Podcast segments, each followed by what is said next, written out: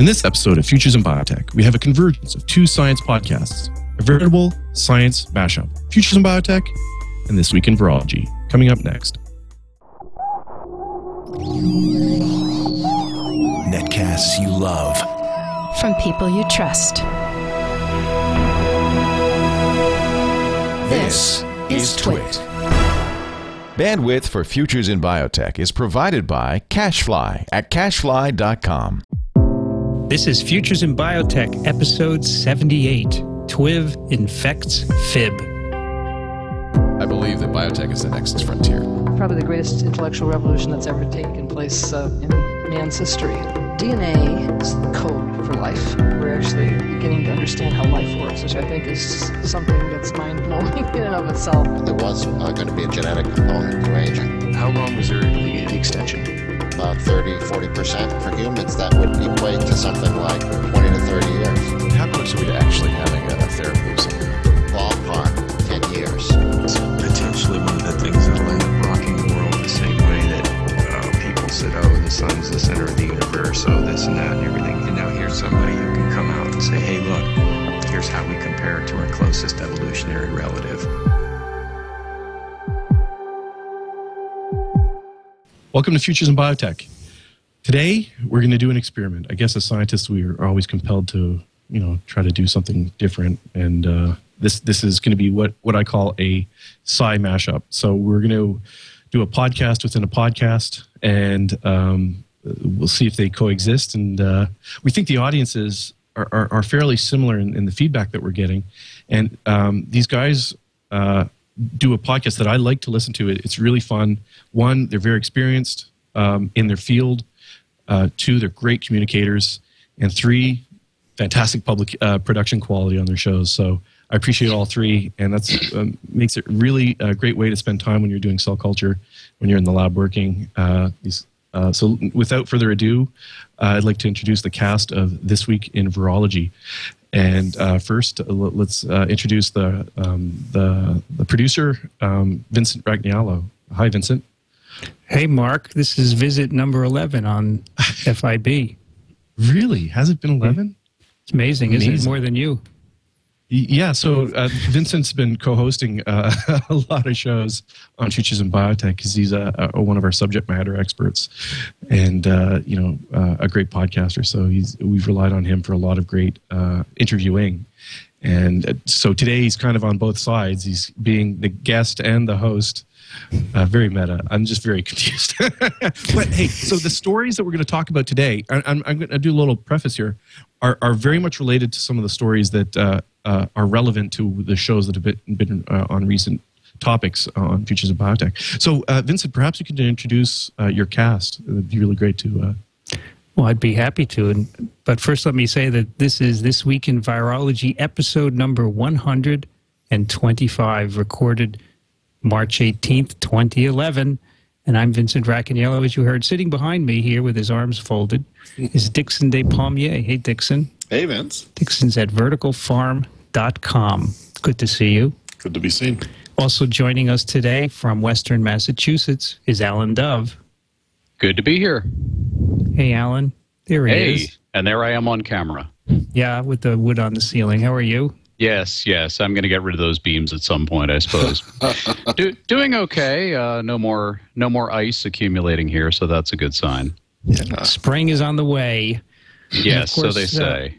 Uh, where our our third host is, our fourth host is Rich Condit. It's always spring. He's in North Central Florida. Hey, Rich. Hi, fellas. How you doing? We're good. Doing great. Very well. Yeah, 80, crew. 84 degrees, clear blue skies. That's right. Rich also works for the Chamber of Commerce. So today we have uh, the usual TWIV. Mark, you want to just begin? Sure, let's go for it. All right, so we have two stories which we thought would be cool to talk about. The first one is called, it's a Science Express paper. It's called A Virophage at the Origin of Large DNA Transposons. And that title yeah, is. Big... and I just want to say that if people thought that the show was meta in the introduction, it's going to get a whole lot worse. it is. By the So- way, before before we do go, I- I'm, I'm just trying to uh, piece together here uh, who's who's who, um, and and for the audience. And the but um, Richard uh, Condit, you did your PhD at Yale, right? Back, That's correct. uh, in the early 70s. A You did it long time ago. with, with Joan Stites. That's correct. And so you were two labs down before I did my postdoc in 2002. So we crossed paths, but not in the fourth dimension, right? Uh, so Very wait a minute. Uh, were you were you in the basement of the Sterling Hall of Medicine? I think Joan had maybe No. moved by 2002. Right. She moved. She was at the Boyer Center, so it's kind okay. of meta. so the Boyer Center didn't exist. It was a parking lot when I was there. um, but uh, so yeah, I was in the basement of the uh, Sterling Hall of Medicine. I was actually her first graduate student. It's fantastic. Well, that's the amazing. first one, the first one in, not the first one out. Okay, so it depends on how you want to define first. Oh, that's right. That's At least you got out. Well, you Yeah, probably should also Yale's know leaving, about. right? You should know about Alan Dove, who was a he is currently a science writer residing in Western Massachusetts, but he was my PhD student uh, in the early '90s, right, Alan? Yes, indeed, I was, and I, and it was very nice of you to to only specify the early '90s. You guys were still here in the late 90s. It, it's it had actually extended a little bit by the way. past the yeah, but yeah, early '90s. That's right. Wow. And and and uh, Dixon, you uh, you you you're onto a really really interesting project. Uh, and maybe you could just give us a, a brief uh, summary uh, on it, and and and I, I'd, I'd like people to go take a listen to uh, the episode where uh, Vincent and Dixon came on. Uh, Vincent co-hosted, but Dixon was the actual guest, and he talked about this project. Could just briefly, and then we'll go on to the paper. Sure. I mean, it's just about uh, uh, with urbanization the way it's occurring nowadays, and with uh, the loss of land due to all kinds of reasons, climate change, uh, overpopulation, natural disasters, etc. Uh, it occurred to our class some 11 years ago to look at other ways of growing food, and, and one of the ways that they picked up on was to grow it on the rooftops. And it didn't turn out to be very successful. At that point, I said, well, why don't we just move the idea inside and grow it inside buildings uh, using whatever technologies were available then? But since then, much greater, more powerful technologies have arisen, particularly with regards to making LED lighting much more efficient and much cheaper. So that's the idea: is to make you know vertical food, vertical farming inside the city. Fresh, on-demand food when, whenever you want it. So that's basically the idea. Uh, it has gained traction, and uh, indeed, there are some real projects out there now. And one of them might actually come to fruition over the next year and a half in uh, Milwaukee. So we're very proud of the fact that an idea from class actually escaped into the real world. It's in Milwaukee. Yeah. Will Allen, uh, charge of a group called Growing Power, uh, has uh, plans and has uh, started to raise funds for establishing a five story vertical farm um, in the middle of Milwaukee and got permission from the city to do it. So it looks like it's going to happen.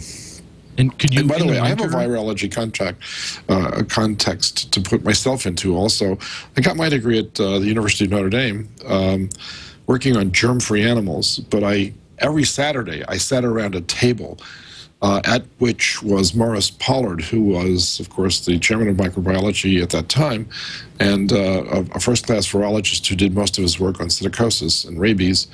And uh, around that table were all of his students, and I was the only uh, non-virologist. So by osmosis, I picked up a lot of stuff, which I'm now spewing out on Twiv as the, as gee, I heard about this first back in you know 1963 or 64, or, you know places like that. And so I, I've had some very nice contacts with virologists most of my adult life as a uh, parasitologist. So I feel at home here.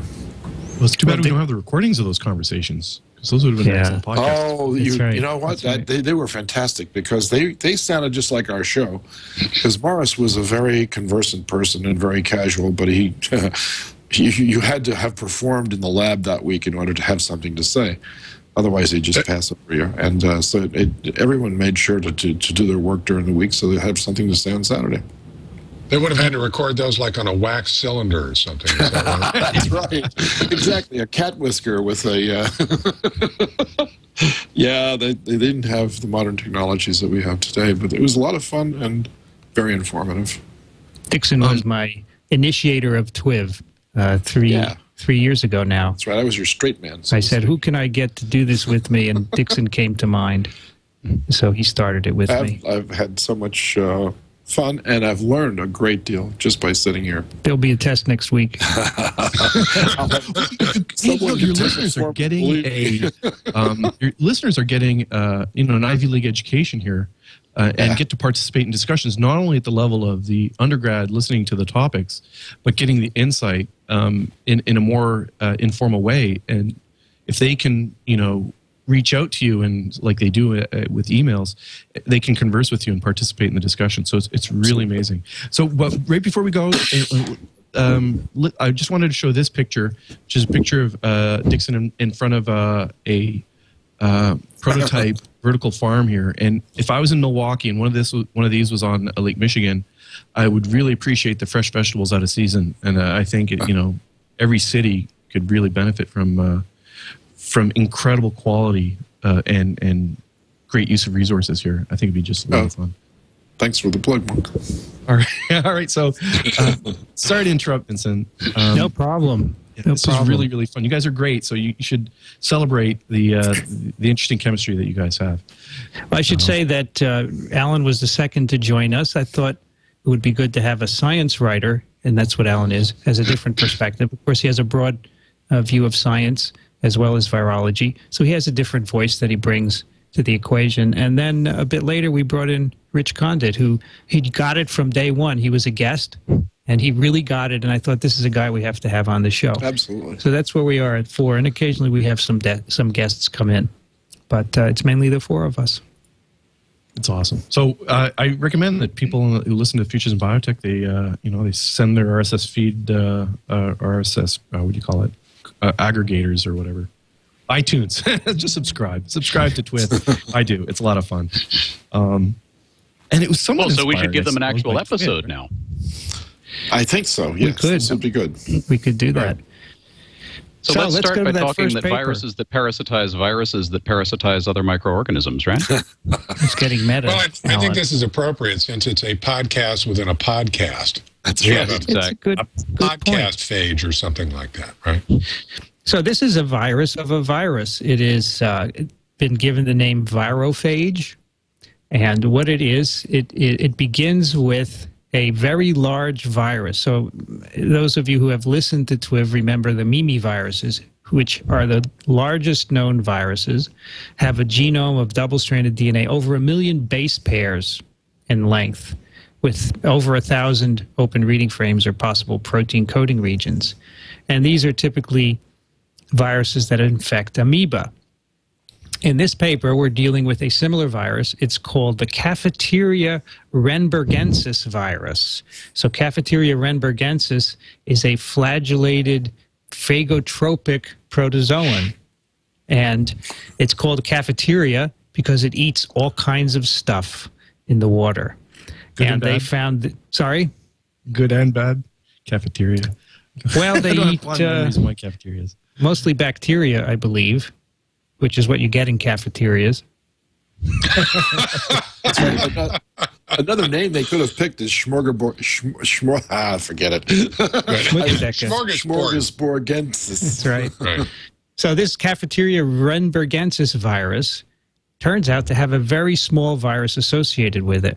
So they look at infected cells. They can see these tiny particles, which they call ma- mavirus, M-A-V-I-R-U-S, which stands for maverick virus, and we'll we'll explain why that is in a moment. But this maverick virus is much smaller in size, and its genome is also smaller. And it will only replicate in cells that are already infected with the cafeteria renbergensis virus. Hmm. Not only it needs the cafeteria virus to replicate, it replicates within the actual places in the cell where the cafeteria virus is growing. These are called factories. And this little virus, May virus, replicates in those factories. And on top of everything, it inhibits the replication of the big virus. So it's an actual parasite. It requires the large virus and it, it affects it negatively. Would you call that a parasite, Dixon? I would. But uh, I have well, to know something we should, else. we though, should point out that these, when you say the, the large virus, these are these are um, uh, the the cafeteria virus is like the Mimi virus. It's one of these ginormous viruses. It's not just a little on the heavy side. Right. It's a huge virus. 750,000 base pairs, right? Right. So a bit smaller than the Mimi, which is 1.2 million, but a respectable size. Right. Still Yes, three these are times three times or so larger than what we have in the past thought of as the largest DNA containing viruses. And just for just for the listeners, I have a, a pretty common uh, thumbnail calculation that I do where I figure that uh, uh, one kilobase of DNA is enough to encode about one gene. So 750 uh, kilobases is about 750 genes. And the Ma virus is 20 kilobases. So that's about 20 genes. A lot smaller, uh, kind of a medium to small size virus as they go. All right. Do most when Vince viruses and I had encode this double discussion genes, by the earlier- way? Like where the, the Sorry. DNA can, on one direction gives one gene and the DNA, that same DNA in a different direction gives another gene? Yeah, that happens. You have coding regions on both strands, sure. Especially Not in the very smaller frequently. Oh, well, coding genes on both strands, but not necessarily completely overlapping. That's Uh, kind of in- like uh, Scrabble. If somebody's trying to imagine this, DNA can work as Scrabble, where you have one word going one way and then another word starting halfway up going the other way. Or Sure. I, I, when Vince and I had this conversation earlier this week, I asked him what the difference between this situation was compared to what I already knew about helper viruses, like SV40 and things of that sort.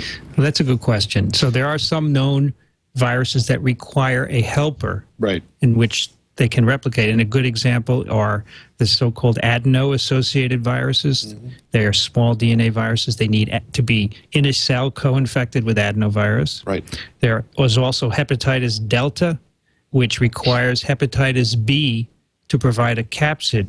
So that's a mm-hmm. helper virus. Now, why this is different is because this little May virus actually inhibits Yeah, that's the big one. Exactly. So that's a non-helper. Right. Or a, uh, it's a cure for the infection. Does it cure the infection of the big virus? I think it well, it doesn't decreases cure it. it, but it, it inhibits the the replication of it significantly. And, and the other question is, does the Ma virus replicate on its own, or does it actually need the larger No. virus? Right. No, it it does needs not. the big guy. So, f- from one standpoint, there is a helper virus. The bigger virus is the helper virus for the little one, and the little one actually inhibits the big one from reproducing. That's kind of right. So bizarre. so the the way to look at it is that the little virus is parasitizing the big virus in a in a true sense. It's really it's it is infecting that virus and um, and inhibiting its its ability to live. So what, what you, raise, the? you, uh, raise a, you raise a good point, though, Dixon, because I've always thought, I actually I've thought with uh, Sputnik, which is the virophage of virus, that the yes. word, the word virophage was kind of kind of stretching it. It seemed to Yeah. me more like a more like a satellite. I think the differences are subtle. In this particular case, one of the things that a couple of things really impressed me. One is these electron micrographs that show the Ma virus assembling actually inside the factories of the Uh-huh.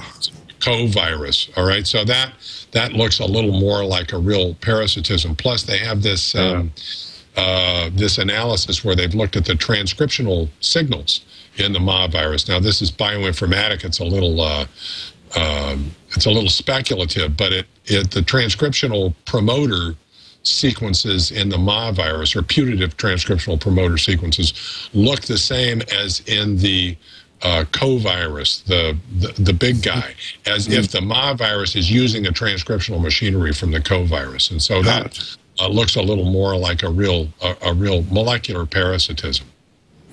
The other thing Let me that's just interesting interject here here is a little, that 'cause my you dad's mentioned listening, and before, he's gonna Dixon, be like, would- um, is this sort of- good for the small the small virus, or is it good for the host? Because Yeah, the small yeah, virus, yeah, and in fact, they say here eukaryotes that are susceptible to infection with these giant viruses will gain an advantage if they can associate themselves with these virophages because they will protect them. Sure. So maybe that explains the evolution of these small um, virophages, if you will. I don't like that name. What do you think, guys? Is a virophage not a good name? Uh, I've never been crazy about it. This uh, the, the the justification in this case seems stronger than um, in uh, in the case of Sputnik. It seems to me. I'm I'm not. I've never been crazy about it. But you know what? What the heck? We're stuck with it. Well, Okay? I, my okay. problem my problem with virophage is a phage is a virus. So we've taken a term that means virus and we're using it to sub-describe a or to describe a subset of viruses in another context. I, I think it's a little confusing. I, I would I don't know. I, I might call these something like uh, epiviruses or um, I'm kind of at a loss for a really good term for it. But but virophage seems a little off. It's a competition, though. It sounds like for resources that Yeah. you know, Sure. if you're going to put so much into the small virus, you can't get as much big virus, and it's very. int- Does does the small virus ever integrate into the genome of the big virus? Uh, they actually looked and they didn't find ev- any evidence for that, which Let- doesn't let me say it ask you a doesn't question, exist. Vincent. Um, Yeah. Because it, it, there here we're we're you know you guys are your your your um, Twiv audience will be like yeah yeah you know the cafeteria virus infects the um, you know the the Marvar, Maverick virus and and you know and they'll get it. So I want to.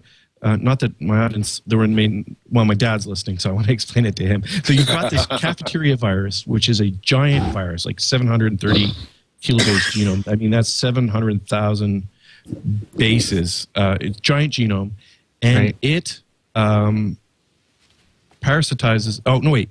The cafeteria is only 20 genes or 20 kb.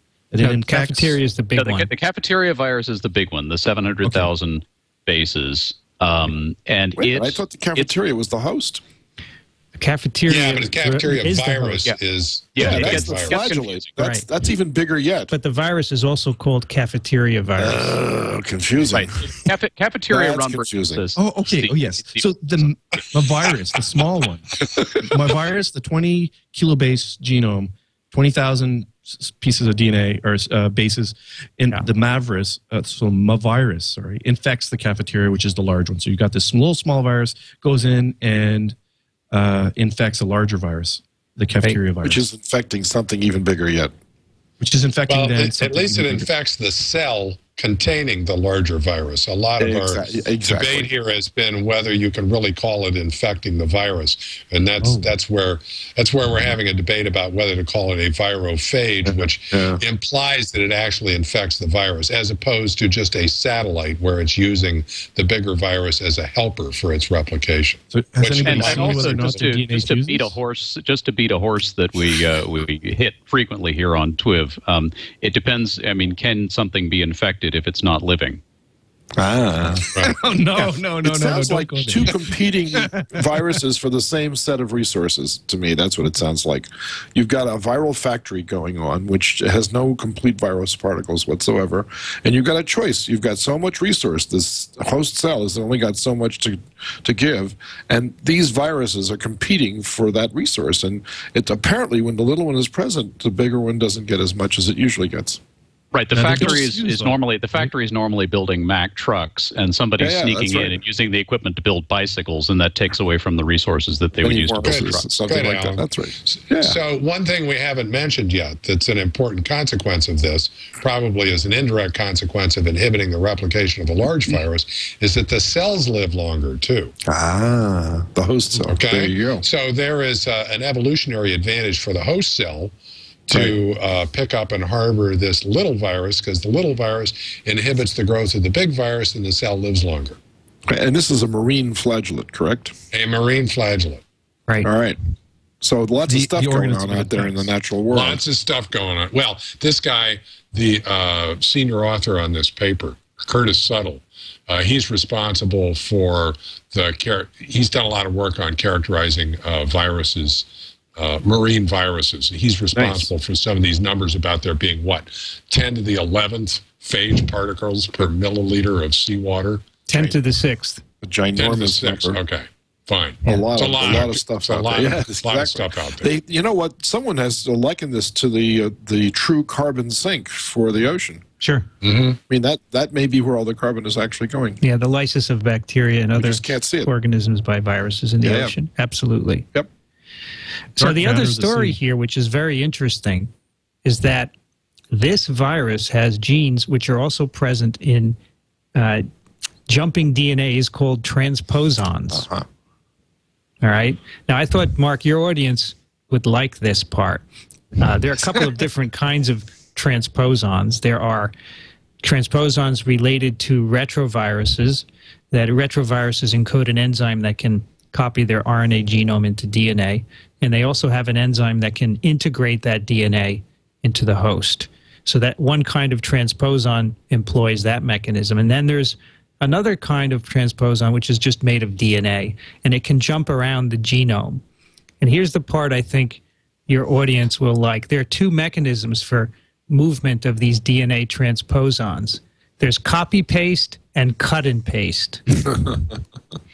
Oh, boy. sure. Right? Well, that makes sense, right? You can either copy it and double Yeah. it, and paste, That's it. Exactly. or you can you can snip it out and replace.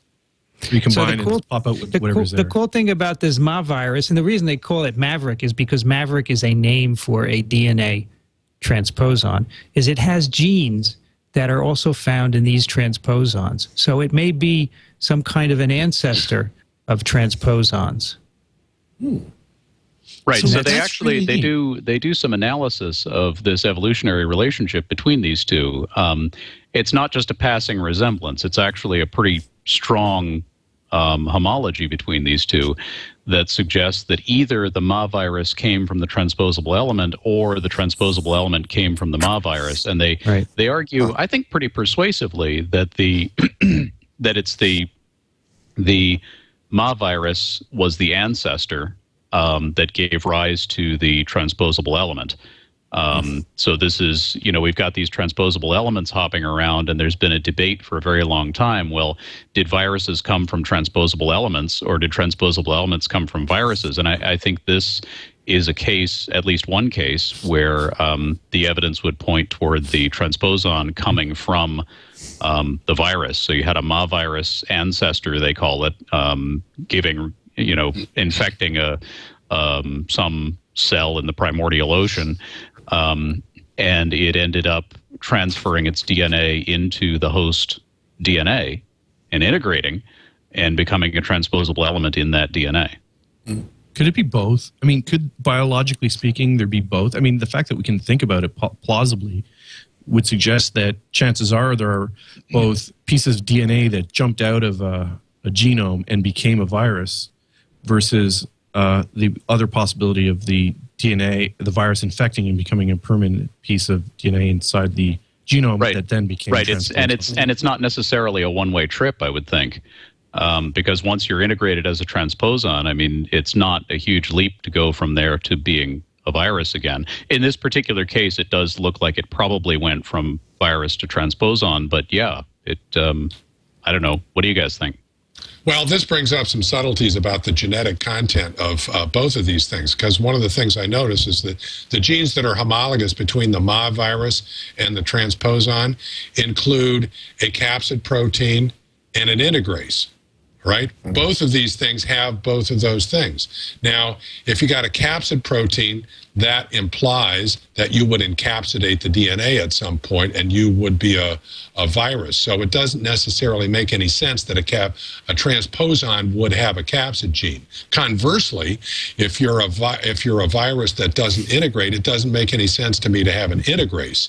So it implies that both of these things genetically are sort of positioned, uh, if you like, between transposon and virus, or capable of doing both, or have done one or the other recently.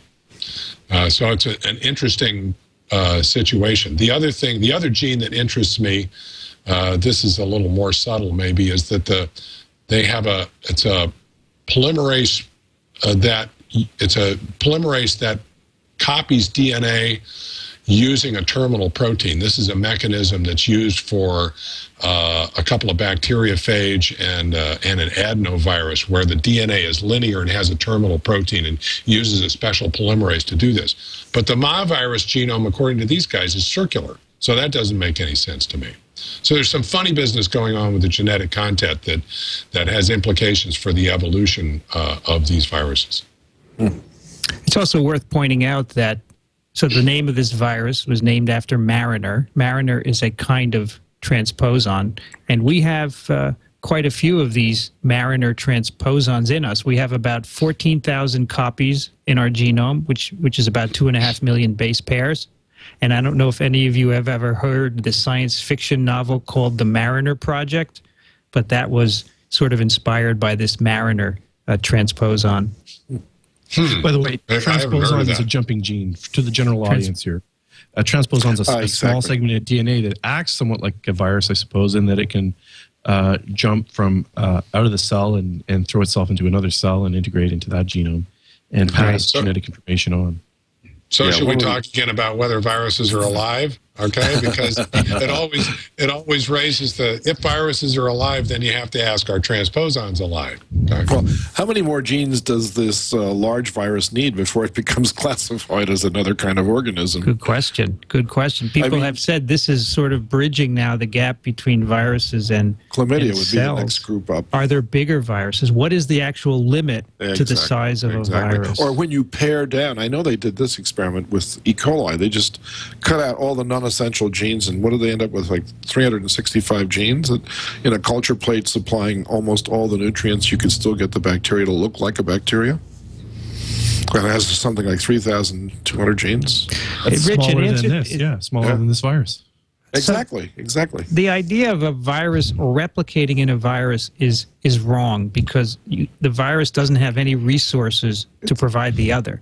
What can happen, as we know, in this case, the virus replicates in the cell, and then the other virus parasitizes the replication site. Right. Right. Right. If you de- Right. if you define the virus as only being the genetic material in the capsid floating around free in the world, um, then that's true. A virus can't replicate in a virus. But if you define the virus as its life cycle, um, then a virus can certainly replicate within the life cycle of another virus and and use its machinery and and parasitize it. Well, doesn't that happen a lot though with viruses like influenza? That sometimes you can get two different strains into the same cell, and they co-mix and co-exchange Sure. genomic material. So, so that's not an unusual situation. But in this case, though, the little virus is inhibiting the growth of the Yes. big virus, and that's that's probably the basis for calling it a parasitism rather than something else. But actually, it, it might just be resource reallocation.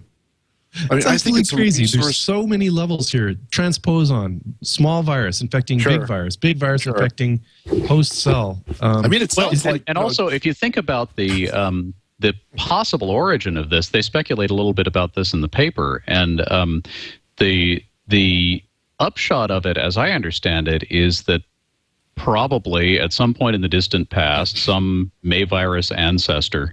Um, infected uh, or managed to evolve within the context of an infected uh, cafeteria ancestor in the plankton. Um, and it provided a selective advantage because it was this, you know, the enemy of my enemy is my friend. So the virus of my virus is my is my immune system, in a certain sense. Um, and and if you're a little one-celled organism and you're swimming around and you've got this big virus infecting you, and you you can harbor this little virus that uh, that nips at the heels of the big virus, then that's an antiviral. it's an antiviral defense system. Um, so, to some extent, there's a selective pressure to keep that little virus around, and integrating it into your genome would be a way of doing that. Mm-hmm. Yeah.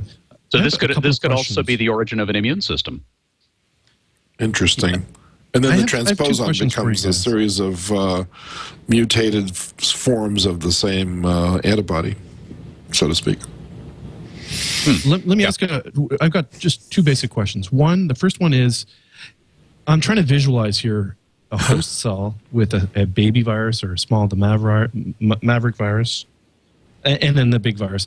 Do Now, they've lost their, their capsids, and it's just DNA floating in the cytoplasm, or is it in the nucleus, and they're interacting, functionally interacting together, or do they actually fuse and interact and become No, there's uh, the uh, the big virus is this is a cytoplasmic virus as I understand it, and it sets up replication uh, factories in the cytoplasm.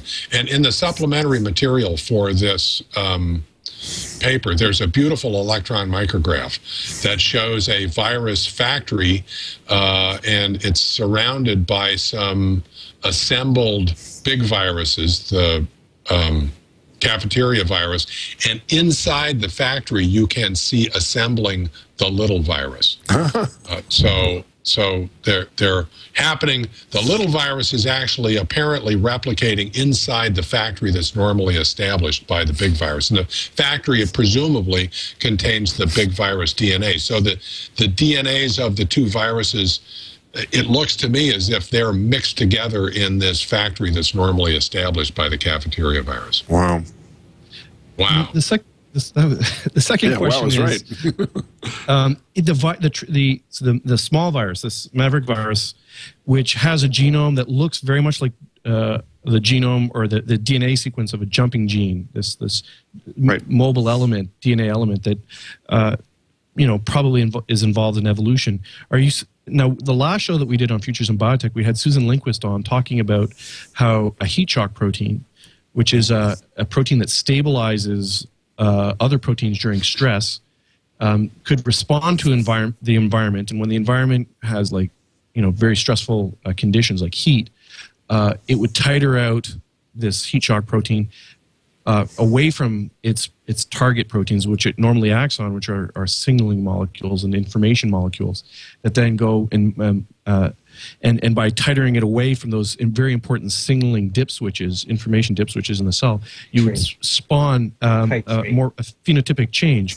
And she was suggesting that this is a major well link between the environment and the environment having an, an, an active role in spawning evolution. And I asked her, is HSP90 the only or the most important element in uh, spawning evolution? My question to you guys is Is this Maverick virus, the small little virus which can then turn into a, a jumping DNA, a piece of jumping DNA, or even just the jumping DNA, uh, jumping gene, um, are those important elements in our evolution? Absolutely. Oh no, question. Absolutely, yeah. Not just tran- not just transposons, but all viruses are known to move DNAs around from organism to organism. So they're huge role. They play huge roles in evolution. This is a lateral uh, way of changing your genome rather than having to go through reproduction. So, do you want to get a, the flu? I guess if well, no, not necessarily. Mark, you know, you can get other viruses that don't make you sick, and they can do good things. And I think what's happening in nature and animals that we don't know much about is that there's a lot of uh, Yeah. movement of genes by viruses, by viruses that are not harmful in any way. And we're just starting to learn about this. Right, and we certainly know about this um, from bacteria with bacteriophages, and you have phages that can confer um, abilities to survive in other environments or antibiotic resistances, and and it's um, you know useful genes being transferred around by viruses. Well, just and we talk about this on TWIV all the time, but the the futures and biotech audience may not be as familiar with this. The uh, human genome is uh, a very large percentage of it is carcasses of old viruses, right? Yeah, forty percent. I think we discussed it with Mark Gerstein, who uh, who's kind of a bioinformatician that uh, looks at the genome as an archive, right? A Mhm. historical record. Yes. It is, sure. Sure it is. It's, it's a fossil record for sure.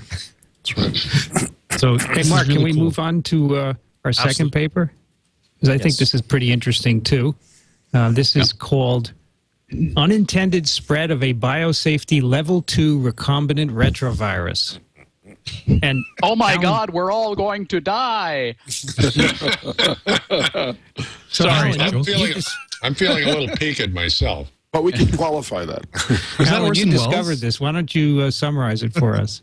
Yeah, so these folks, uh, this paper actually came out in 2009, um, but apparently nobody noticed it. And uh, I was I was doing a search on something else, and I stumbled across it, and I said, "Wow, this is really really interesting." Um, especially in light of some of the other discussions we've been having on TWIV about um, contamination or potential for contamination of cell lines with various retroviruses. Um, and so these folks, um, uh, a German group. Um, worked uh, they were they were working with this cell line a very common cell line 293t cells uh, which is a uh, think a human embryonic kidney cell line. Um, and they they had these uh, these vesicles that were forming um, in the in the cell culture and they wanted to look at them um, and see well what's going on with these vesicles the cells are forming. So they did an electron micrograph and they saw that the vesicles were budding off um, things that looked very much like, uh, yeah, there's the picture, um, that looked very much like retroviral particles, um, which is not quite what they'd expected because this wasn't supposed to be an infected cell line. So they um, they went and looked and they did a, uh, a sort of an open-ended RNA PCR, um, RT-PCR and also um, uh, regular PCR uh, to see what the genomes were like in there. And ultimately, what they pull out is two different retroviruses. One is a um, uh, what is it? It's a, uh, a squirrel monkey Squirrel retrovirus. monkey. Right, and the other, so so that's interesting. You know, you've got your cultures contaminated with the squirrel monkey retrovirus that I, I don't think they'd worked with, um, but the other is is a real bizarre one. It's a murine leukemia virus like virus. Um, but it is not it's not XMRV and it's not a, a normal wild occurring murine leukemia virus. They did a database search, and what popped up was a recombinant retrovirus that was created in the mid 1980s sometime. Um, and uh, you know, so this is a this is a, a virology lab was working uh, on retroviruses, created this recombinant, made a plasmid of it, and these folks in this German lab have never worked with this plasmid. um, but it has near 100% identity with the retrovirus that's budding out of their 293 T cells. So somehow, probably by swapping cell lines with other labs and working with collaborators and, and who knows what other mechanism, they got this recombinant retrovirus that was made in some other lab um, 30 years ago and that just is now inside their their cell culture and they, they do some subsequent experiments and determine that it um, both of these viruses are, are fairly promiscuous. They'll replicate in a bunch of different cell types. And they also went to their freezer and looked at other spe- other samples they had of their cell lines, and they found they had a whole bunch of them that were contaminated with this sort of thing. Um, so it's a it's a systemic problem. Um, and I, to me, the the really surprising bit was that one of these viruses came from a lab. That's not good news, is it? It's Well, that, that one of them came from a lab Oops. and was then transferred to other labs that weren't working on it unknowingly.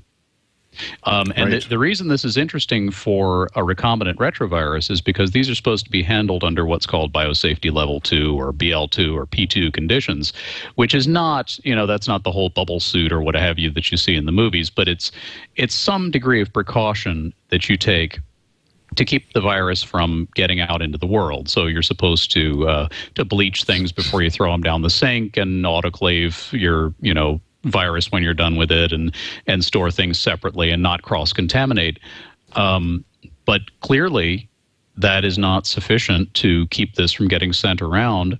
And people who are working with murine-like retroviruses or discovering murine-like retroviruses um, are susceptible to exactly this sort of thing, and there's no there's no telling how widespread it is.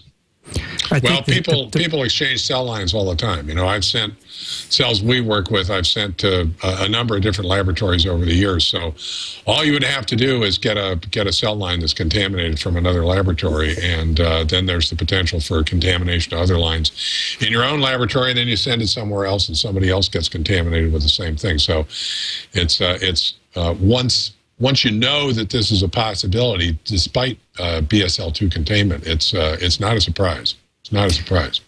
I think many labs have contamination that they're not aware of. And Yeah. this paper underscores how easy it is. It's pervasive. And I think, Mark, if you checked many of the cell lines in your company there, you might find some viruses as well. I mean, the point is that these viruses are not harmful to the cells. So if you look at your cells in a microscope, they look completely normal. Yet the virus is there. The cell has evolved to deal with the virus in its own way. So you can't tell. And in fact, Mark, they used mass spectrometry uh, to look at the supernatants of these cells to identify the virus in there. Can you imagine? They they We took need the mass spec. They did total. You don't need it, but that's what they used to figure out what was in there. Right, and I- the I reason they had to do that, that, was because they've, you know, there's no telling what the cell line might be contaminated with. They just stumbled on this because they happened to, I guess, have an electron microscope sitting around and the ability to use it. And so they looked and they saw these retrovirus-like particles, um, which means they it it pretty much means that there are going to be other retroviruses out there contaminating other cell lines, and we don't know we don't know what, and we don't know how widespread this is. But I, I, I would be willing to bet that this is going to be a nearly ubiquitous problem. It's you know you can control. So the whole point of you know, for example, we use cell lines. We use Chinese hamster ovary cells, and we express a gene. We overexpress it, so that we're well above the endogenous levels of protein. And we look at the functional response, the physiological response of these cells uh, as they're made. And we have a control cell line expressing a different protein without that function. And now we're re- eliminating all cellular effects and just looking at the, the, the numbers that we can collect that differ between the functional protein and the non-functional functional protein. So I guess with controls, you can really not worry too much about um, you know these viral infections of your cell lines but i suppose if you're trying to study something that's an endogenous level uh, protein you know something that's native to the protein uh, to the cell i mean uh, then you well i think yeah if you're doing if you're doing basic cell biology this is probably not a big concern because as you say you can control for the other factors simply by using the same cell line in your experiment and your controls. Um, but where this comes up and where uh, the the reason it it really came up in my literature search was we've been talking on TWIV about XMRV, uh, which was discovered in 2006, um, and we are now getting increasing reports that it may have been a lab accident in itself. Um, and it, this paper underscores just how something like that could spread and it also underscores the caution that you need if you're going and looking for viruses. So this is a this is not something that that undermines all cell culture experiments by any means, and I don't even think it undermines uh, virology experiments where you're you're using a, a lytic virus, for example. Um, but what it shows is that if you go and you look for uh, retroviruses in a cell line, or you look for other viruses that are, that are, could be in there without killing the cells, you may very well find them and it may very well be meaningless. What if, let me pose this question. If you're, you have a bioreactor and you've got HeLa cells growing and you're using it to amplify uh, a strain of influenza that's going to be used as a, um, vaccine, uh, do we currently have methods to verify that we're not making a uh, an extra vaccine at the same time? Well, the, the, the, answer, Mark, is that you wouldn't use HeLa cells because it's a it's a transformed line, and okay. we can't do that. So you have to use cell lines that are qualified for use in growing vaccines. Um, the answer is yes. We look by PCR to make sure there aren't other viruses in there. But last year we talked on TWIV of an example of an investigator who bought ten different human viral vaccines and he deep sequenced them and found other viruses, including a retrovirus in some of those human vaccines. Last a few weeks ago, we talked about pet vaccines that are contaminated with retroviruses. So we still are not really 100% at, at detecting all the contamination at least having said production. that the the safety testing on vaccines would certainly catch anything and the and the aftermarket um, monitoring on them would certainly pick up anything if these viruses actually had an effect um, but it is um, you know it's it is potentially a problem for people at the research stage i think uh, this there was another uh, report that I think we discussed here from I just looked it up from 2009 where Genzyme had a problem where their bioreactors got contaminated with a virus. Okay, and That's that right. shut shut them down for a while. So, yeah. uh, the good news is that people do check for this stuff, uh, and the bad news is that it's a problem now and then. I must say, I had the cynical thought as I read this paper that if I could uh, have a publication for every time I contaminated my cells, I would have a really long CV. yeah, exactly. Contamination. Well, some of the early conversations that we had around the table back in 19, whatever, 64, 65, uh, were just about that. What constitutes a germ-free animal? You know, you can check for vir- uh, for uh, fungi and bacteria, and of course, protozoans and helminths are out of the question too, except for one. Well, I won't even talk about that one, but you can prevent that simply by cesareanly sectioning uh, the pregnant female and, carrying the uh, embryos into the, uh, or pups, I should say, into the incubator and making sure that they're sterile. But transmitting viruses vertically uh, in the genome and in the cytoplasm was the biggest worry that they had. And I guess even at the organism level, it's still a big problem and uh, one which, if you don't look for it and it's there, it could alter. Remember what happened when everyone found Sendai virus in their mouse colonies? and found out that Sendai virus, of course, it comes from that little town that just got creamed, unfortunately, um, which reminded me of it. Uh, it, it, inhibits the immune system. So all the experiments that all these people were carrying out with these mice that they thought were pristine were actually under uh, some immunosuppression induced by their viral infections, and they had to re- redo all those experiments. And it's very Right. expensive. and I, I, I think we should. I, oh, go ahead, Reggie. No, I just I was recalling. Uh, Dixon reminded me that there was a, a, a talk that I recall from a couple of years ago from Skip Virgin's lab about um, discovering a, a, a mouse virus that they weren't aware of before that. Uh, is I can vaguely recall influence the immune response of the mouse uh, to an, to another infection. Okay, so yeah, there's uh, potentially all kinds of stuff like this going on that we're not aware of that we'll find out bit by bit. Yeah, I remember Right, the and- Jackson Labs went crazy trying to get rid of it.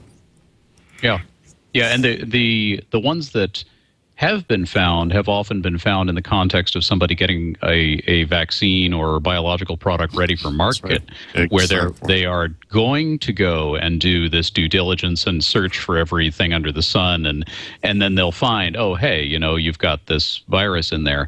Um, but that has not been something that people did with their research samples because nobody thought it mattered. And it, and to me, what this paper really brought home was uh, actually it can matter depending on what you're looking at.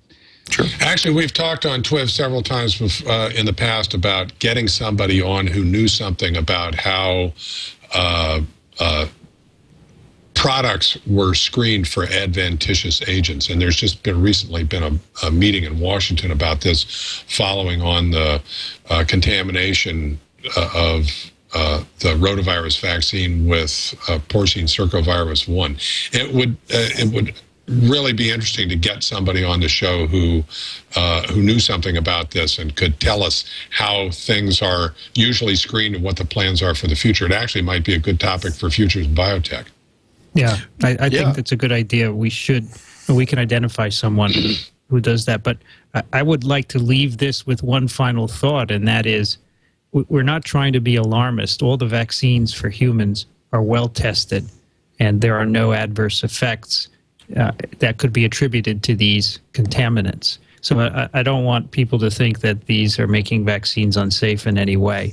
We do find these uh, adventitious agents from time to time, and we suspect that they are in, inconsequential because the clinical trials of the vaccine show that they're safe. And they could even help.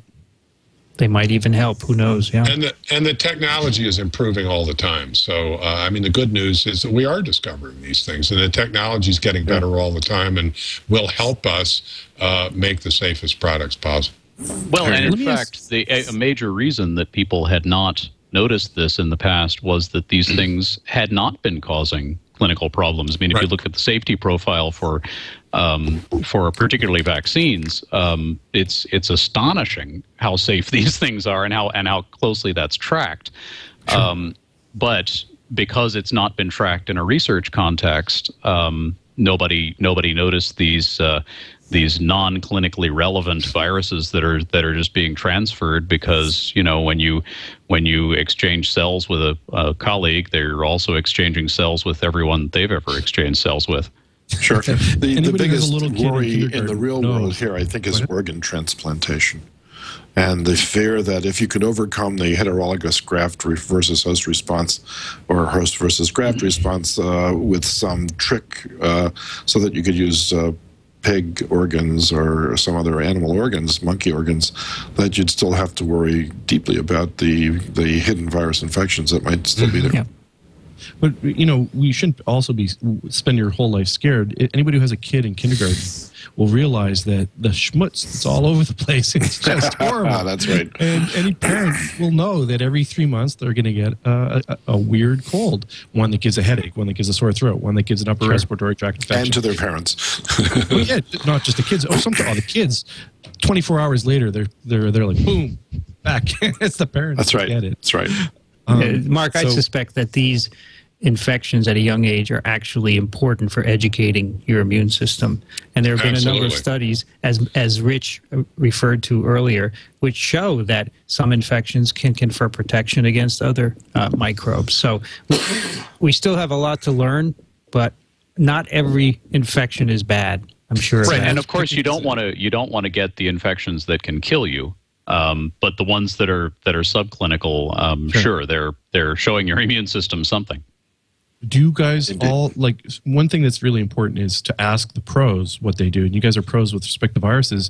Do you guys get the influenza vaccine when the the season hits? Do you uh, do you go out and get your shot? Yep. Yes, absolutely. Everyone? Absolutely. You mean- yes.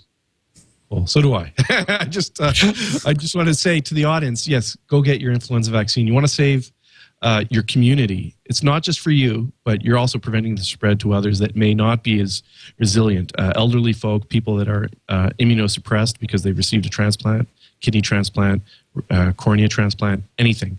They're uh, immunosuppressed. So you want to not just for your sake. You know, you most you hear a lot of people say, "Oh, I don't need to get it. I'll survive it. It's just a week, and you know, I'll get over it." You know, but you're passing it on, and you want to be good to your family and, and good to your friends.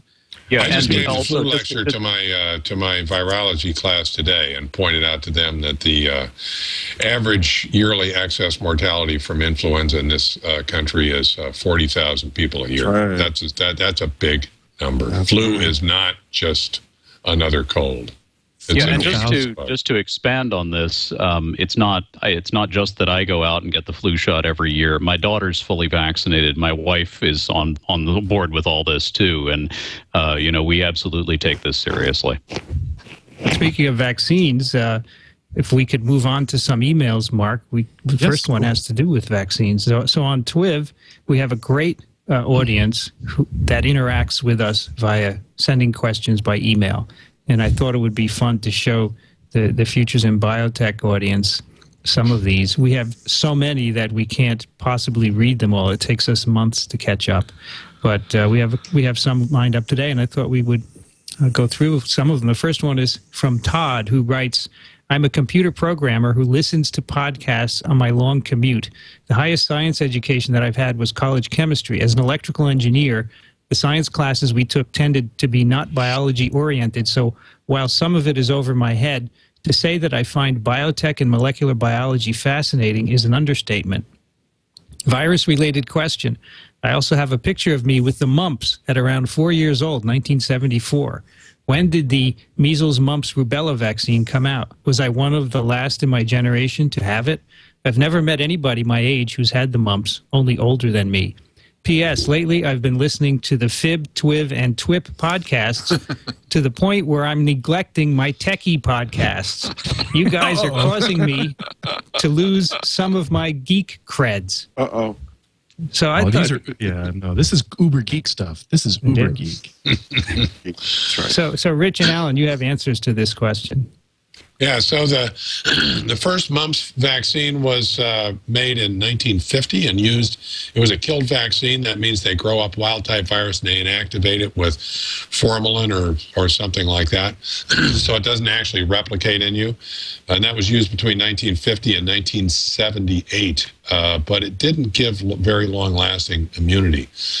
the first live attenuated vaccine was developed in 1967, so that overlapped the uh, use of the killed vaccine, um, and and that was a uh, that was a better immunogen. And Alan, you came up with the MMR.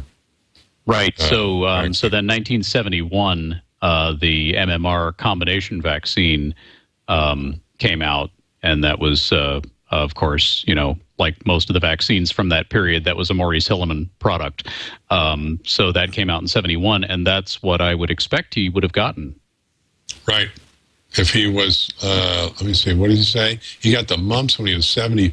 So he was born in 1970. So Right. he would have gotten, I suppose he could have gotten the, the inactivated vaccine, but uh, more likely that he got the MMR vaccine or the live attenuated one. Uh, these vaccines are not 100%. You know, there's, uh, uh, they're in the 90% or 90% plus. Uh, so, uh, and that was shortly after the uh, vaccines first came into use, so I don't know uh, how suppressed wild type mumps would have been at that point, whether it was really down to baseline or not.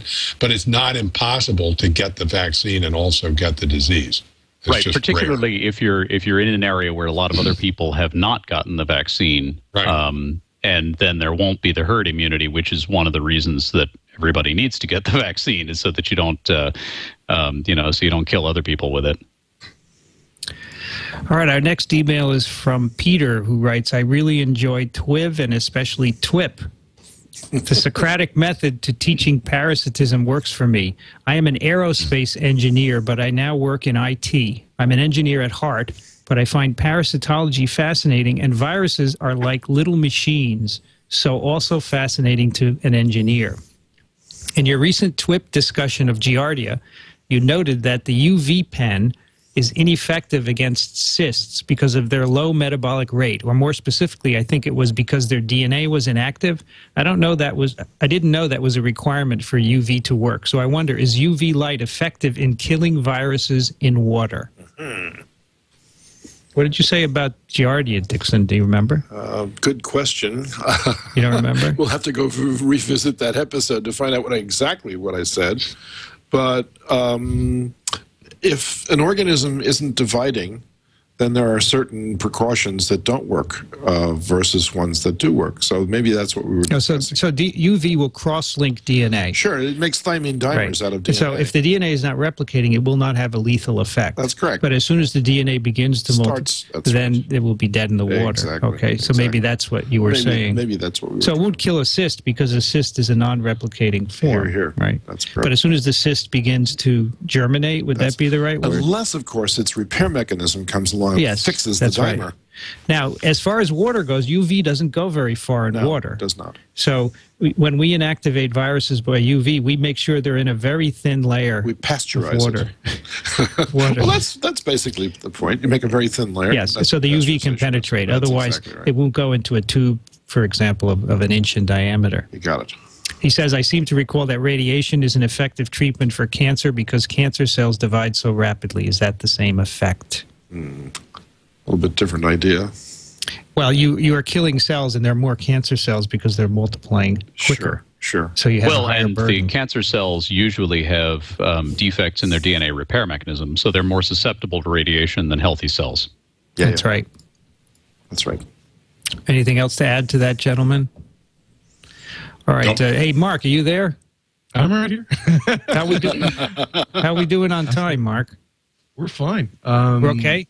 Yeah, well, we're, we're gonna make it. We're gonna make. Are we doing? We're make it. That's- that's- Should we do another email? Is that okay? Absolutely, go for it. Yeah. All right. We have one from Aaron. Dear Twiv, I know my last set of questions about endogenous retroviruses was long, but I'm still holding out hope you can answer some of them. I've sent similar questions to several virologists and haven't received any answers. Well, Aaron, this is the place to go. In fact, we, we answered these a couple of episodes ago. I've heard you guys talk about viruses evolving to become less virulent. Could you explain this to me? Are we really saying that the immune system of their hosts have evolved to resist the viruses rather than the viruses changing something to become less virulent? My understanding of viruses is that they harm the host merely by reproducing and using up the cell's systems. I understand that very few produce proteins that are actually toxic to the cell.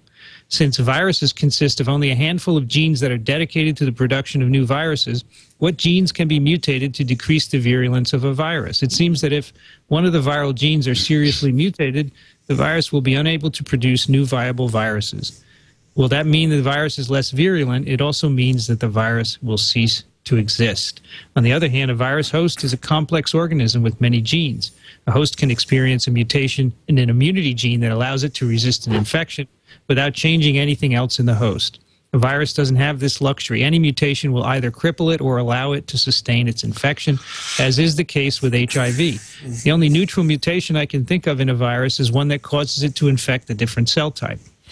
Is this what you mean by a virus evolving to become less virulent? That it now infects a new type of cell that isn't as critical to the host organism? The way I understand it, a virus is either replicating and causing damage to the host, or it is not replicating and it is latent or eliminated. I'm not sure what the middle ground is where a virus is happily replicating yet is not virulent. I hope you understand the gist of what I'm trying to say. Anybody want to take a crack at that? Well, uh, uh, it's it's both, Aaron.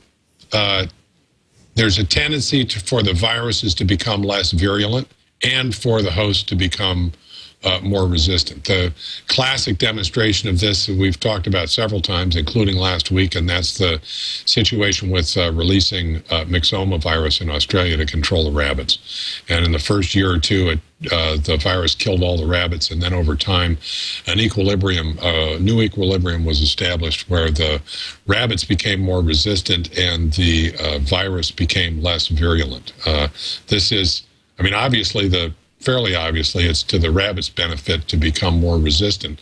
And uh, it's a little more subtle but it's a little uh, it's it's also to the virus's um, advantage to become a little less virulent because you want you really don't want to kill the host if uh, if you don't have to. And i would also say that um, Uh, there are a lot of genes in many viruses. I would even go so far as to say most viruses that are not absolutely essential uh, for the virus to go through its replication cycle, but rather are accessory genes that are there for the specific purpose of dealing with the immune response from the host. And here again, the myxoma virus is a great example because uh, it's a fairly large pox virus, and these guys have uh, dozens uh, up to 100 genes, I think, that are there specifically to confound the immune response of the host. And so, if any of those genes is crippled, the virus can still replicate, but it becomes uh, significantly uh, less virulent. So, there's a constant tug of war going on between the host and the virus, mostly at the level uh, uh, of, of immunity. Right. The way to look at this is from an evolutionary perspective, um, where yes, it's certainly in the virus's interest to replicate rapidly and and to a relatively high titer, um, but it is not to the vi- in the virus's interest to kill the host instantly, because then it won't transmit to a new host. And depending on how it's transmitted, it may not be in the virus's interest to cripple the host and make them, uh, you know, so febrile that they can't get out of bed. Because if you're if you're an airborne virus uh, infecting a human, let's say, um, you need that human to get up and go interact with other humans. So there's a there is a selective pressure on the virus to limit its um, its lethality uh, and its virulence, um, but at the same time to replicate to a high enough level and in such a way that it can transmit to a new host.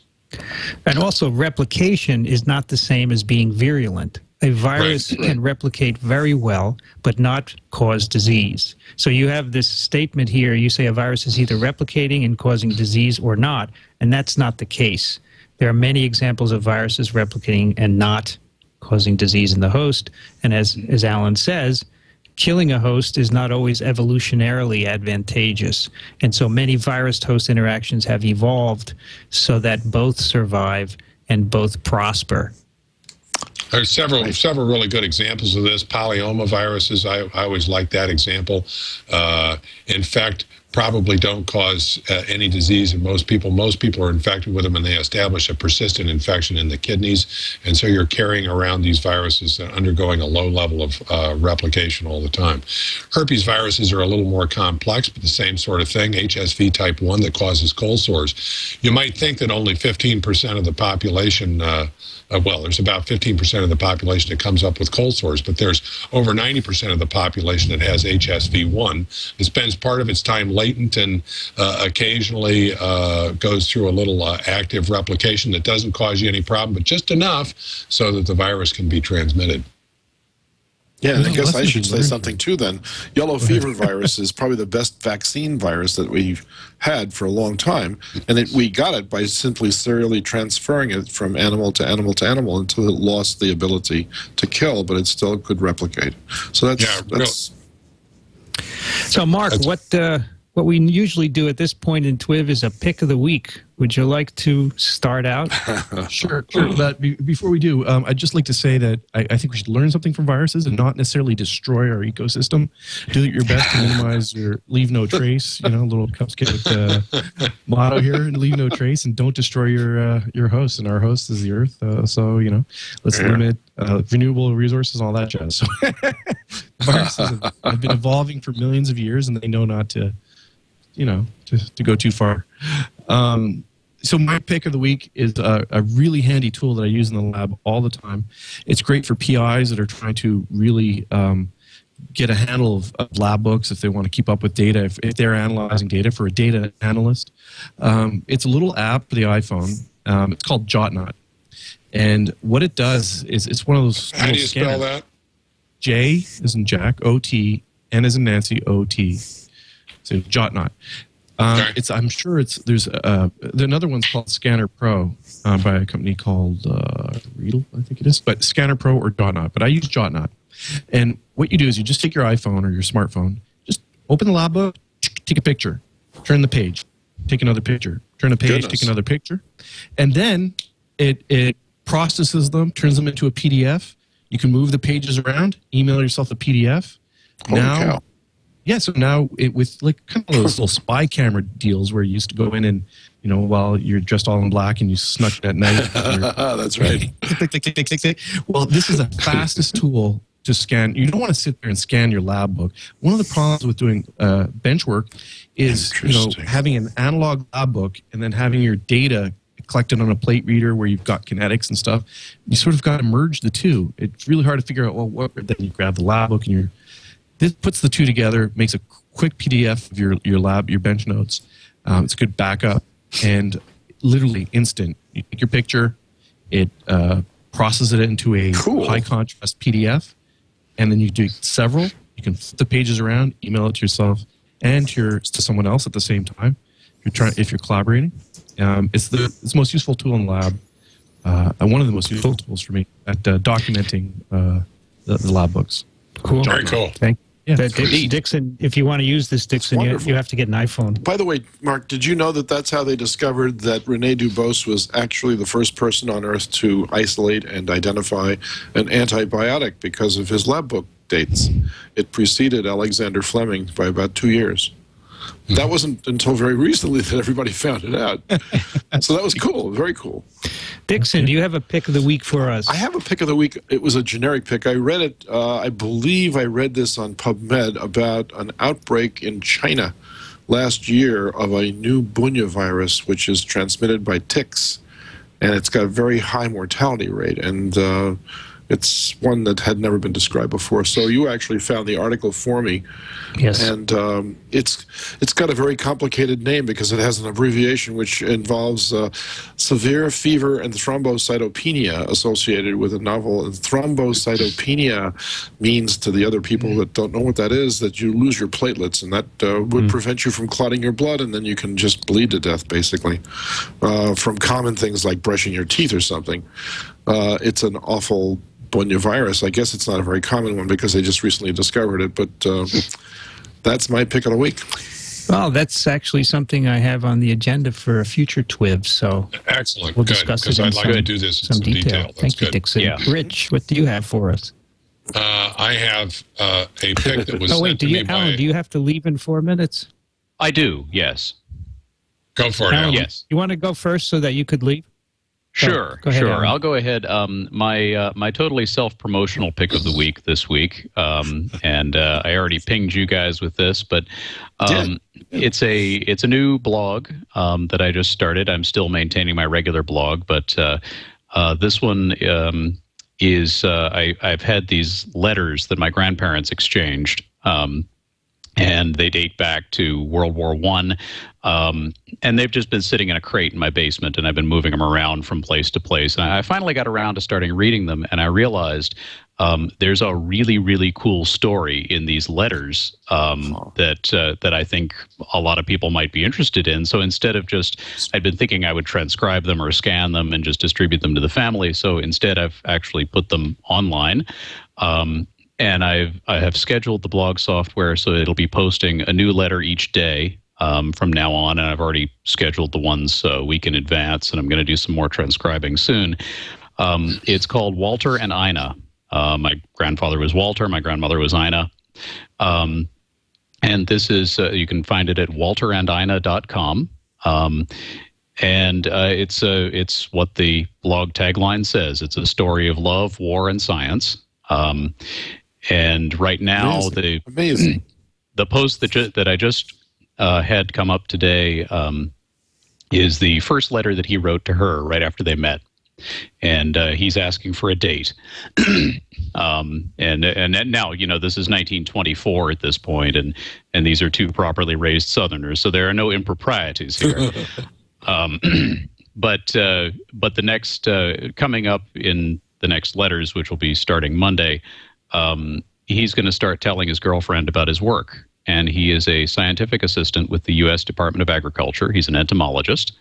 Um, and he has just been, um, Nice. you're, you're going to see in the letters this. Uh, uh, he's going to start mentioning that he has been asked to go to Jacksonville, Florida. He's currently based in Dallas in 1924. Um, he's been asked to go to Jacksonville to investigate a uh, a strange tropical disease that's been breaking out there the past couple of summers. Um, and uh, they wouldn't normally call the USDA for that, but uh, they think that it may be caused by an insect. So they're calling him in as an entomologist to figure Cool out what's stuff. cau- causing it. So you'll get to follow and and I in looking through the letters he he describes the science as it's happening and and describes you know some of the false leads and the frustrations and um, the procedures that he's using. Um, and you'll also see, and this ends up being clinical research, um, old school style. Uh, Oh, yeah. You know, there there are no Oh, yeah. IRBs or anything like that. This is uh, this is just being done. Um, you know, so Rich lives right in the heart of the application of that, by the way. Okay. To Yeah, the so- screwworm. I yeah, do. the screw fly. That's Sure. right. Exactly. Ah, Oh yeah, the thing that right, the thing that he's working on at the outset is the screwworm fly, um, and that's Exactly. going to be that's going to be a running theme um, consistently because that still hasn't been solved in the 1920s. And uh, but he's been called away to do this other tropical disease thing, and you're going to learn about that, and then you'll learn more about um, some other stuff that he does later on too. Alan. This Alan, is this really is great, Alan. I fabulous. don't, I don't really stuff. need it. I don't really need another blog to read, but uh, I started reading this uh, this afternoon, and it is really terrific. It's really nice. Thank you Well, for and I, doing that, it'll only be one post a day, so you don't have to commit a lot of time to it. Alan, uh, thank you so much for that, and thanks for joining us. I know you have to leave, so we'll say Yep. goodbye. Alan is at alandove.com and also at walterandina.com. Thanks a lot, Alan. All right, thank you. Always a pleasure. See you, Alan. Take, Take it easy, care. Alan. Rich, what do you have for us? I have a pic that was sent to me by a student, Bridget, and uh, it is a recording from the Laboratory of Applied Bioacoustics at the uh, it's the uh, university in Barcelona, a uh, bio, uh, Barcelona Tech. Uh, there's a an outfit called let me get it here called uh, Lido, listening to the deep ocean environment. This is a project of this guy at Barcelona Tech, where they're recording undersea sounds from all over the world, really, uh, for a variety of purposes. But they caught the earthquake. Right. So if you go to this, um, you can see the earthquake, and it's uh, pretty uh, astounding.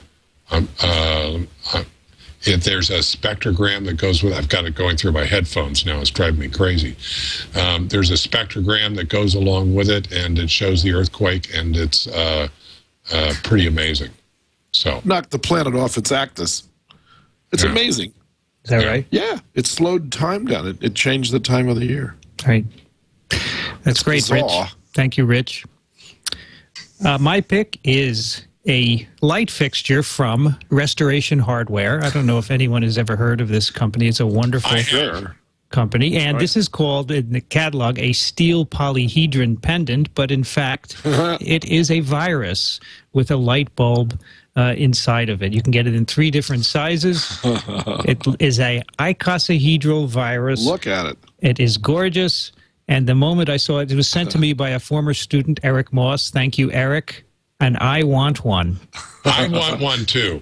Oh, Don't This you? is great. We're we're remodeling the kitchen, and we need a new Cool. chandelier in the breakfast room. I Oh, wonder if my wife will go for this. Go for it. Probably not.